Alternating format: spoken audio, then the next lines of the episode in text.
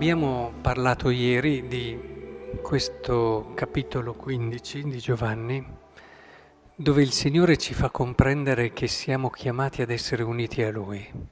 Rimanete in me.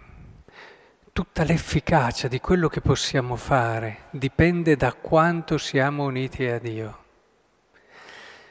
Se da una parte è vero che il fare del bene, apre il cuore, eccetera, però non dobbiamo stare attenti, dobbiamo anzi stare attenti che non dobbiamo in questo banalizzare queste parole di Gesù, che tutti i trattati seri di spiritualità vedono come riferimento fondamentale alla necessità di una vita spirituale ascetica nel cristiano. Abbiamo assolutamente bisogno di, questa, di questo cammino di questo percorso che ci porta veramente a vivere di Lui. E allora, come accennavamo ieri, eh, anche le più piccole azioni che facciamo avranno un'efficacia enorme. Noi a volte rischiamo di perdere un po' la fede in questo e puntiamo troppo su quello che facciamo, sull'organizzazione, sulle cose, ma non dobbiamo mai dimenticare che è Dio che salva il mondo, che è Dio che costruisce il suo regno e più siamo uniti a Lui, più siamo anche portati a capire le cose giuste da fare, che non sono. Tante volte noi facciamo delle cose perché ci sembra giusto, ma non sempre sono le cose giuste, non sempre sono le cose migliori. Per questo, solo stando con Dio, e lo si vede questo nei santi, c'è quella sapienza che chiamiamo la sapienza del Vangelo, la sapienza dei santi, che ti porta ad avere lungimiranza nel discernere le situazioni. E in questo percorso che ci porta, chiamiamolo anche percorso dell'orazione, percorso e sono tante forme con cui è stato chiamato. Santa Teresa d'Avila parlava di orazione, altri santi hanno parlato di altri percorsi di itinerario a Dio, itinerario della mente a Dio, prendete San Bonaventura e così via. Questo percorso qui ci viene dato un ulteriore elemento, che è quello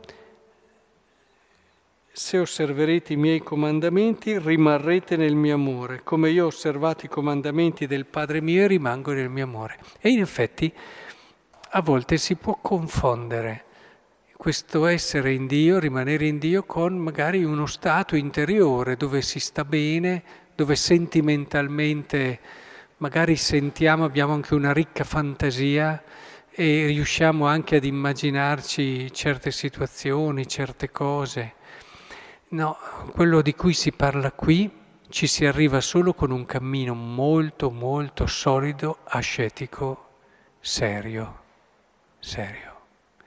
Cioè qui dice osservare i comandamenti vuol dire, come ci insegnano i maestri, allontanare progressivamente tutto quello che è di ostacolo a questo cammino.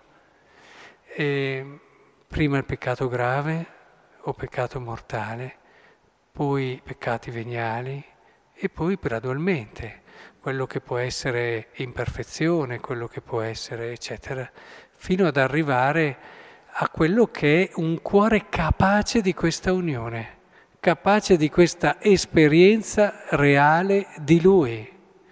Un cuore che allora ragiona come Lui, perché se invece, eh, cioè, quando si è nel peccato, quando lo si lascia, si può avere qualche slancio, soprattutto all'inizio, come una conversione, ma è ancora uno slancio di una mente che non è ancora libera, che non è ancora una mente pura. Richiede tempo questo e soprattutto non si arriva a questa intima unione con Dio senza un cammino corrispondente. Ecco che qui Gesù ci dice ci sono i comandamenti, cioè c'è anche tutto un cammino di fedeltà, anche di rinuncia. Eh, trovatemi un autore spirituale che ti dica che si può arrivare a questa intima unione con Dio senza passare anche attraverso grosse rinunce e grosse anche fatiche interiori. Non lo troverete, sono certo. E quindi è importante che prendiamo sul serio questa chiamata che il Signore ci fa. Se il Signore ci chiama a crescere in questa intima unione con Lui, e questa pagina 15, questo capitolo 15 di Giovanni è rivolto a tutti, non solo ai religiosi o a chi ha fatto scelte particolari, e tutti giustamente possiamo arrivarci. Dicevo ieri, se siamo così bravi a fare delle rivendicazioni quando crediamo che ci sia qualcosa che ci spetta di diritto, ma perché non veniamo qua davanti a Dio a rivendicare anch'io voglio questa intima unione con te? che è la cosa più bella che ci sia per una creatura. Rivendicatela e vedrete che allora se trovate chi vi aiuta ci arriverete anche voi, perché tutti come battezzati siamo chiamati a questa intima unione con Lui, a rimanere in Lui, per usare le parole di Giovanni, e a godere di questa pace. Non c'è vita più bella, non c'è capacità di incidere nella storia e nel mondo se non così. Non dimenticate che i santi, a volte abbiamo delle visioni riduttive, se hanno inciso, quelli che hanno veramente inciso nella storia e nel mondo erano persone profondamente unite a Dio, che hanno fatto questo percorso. Se no magari hanno fatto anche tanta confusione, sono anche stati ricordati da tanti, ma non hanno inciso veramente. Quindi il discorso che oggi il Signore ci invita a fare è, pensate alla prima lettura dove abbiamo il primo concilio ecumenico, l'ha introdotto ieri e oggi vediamo la discussione. Al giorno d'oggi ci sarebbero i cardinali, lì c'erano gli apostoli, erano ancora una chiesa iniziale e hanno un primo problema, una prima questione che si mette davanti da discutere.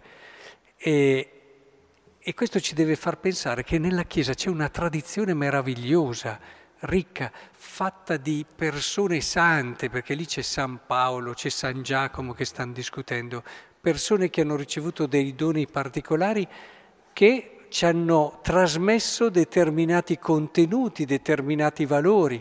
La Chiesa ci trasmette tutto un percorso, una tradizione meravigliosi, e tra cui anche proprio come arrivare a questa unione intima con Dio. Dobbiamo farne tesoro. E non banalizziamo troppo così, insomma si va un po' a braccio, ma si fa un po' così, un po' così, cerchiamo di fare del bene lì, del bene là. No, fate del bene che questo non fa mai male, però con serietà, con serietà prendete eh, questo cammino come un qualcosa di un lavoro serio a cui siamo chiamati, che non è in contrasto con i nostri impegni nel mondo, che non è in contrasto con le nostre vocazioni ma le fa brillare, tirerà fuori il meglio da chi è sposato, il meglio da chi è un lavoratore, il meglio da chi è in mezzo al mondo.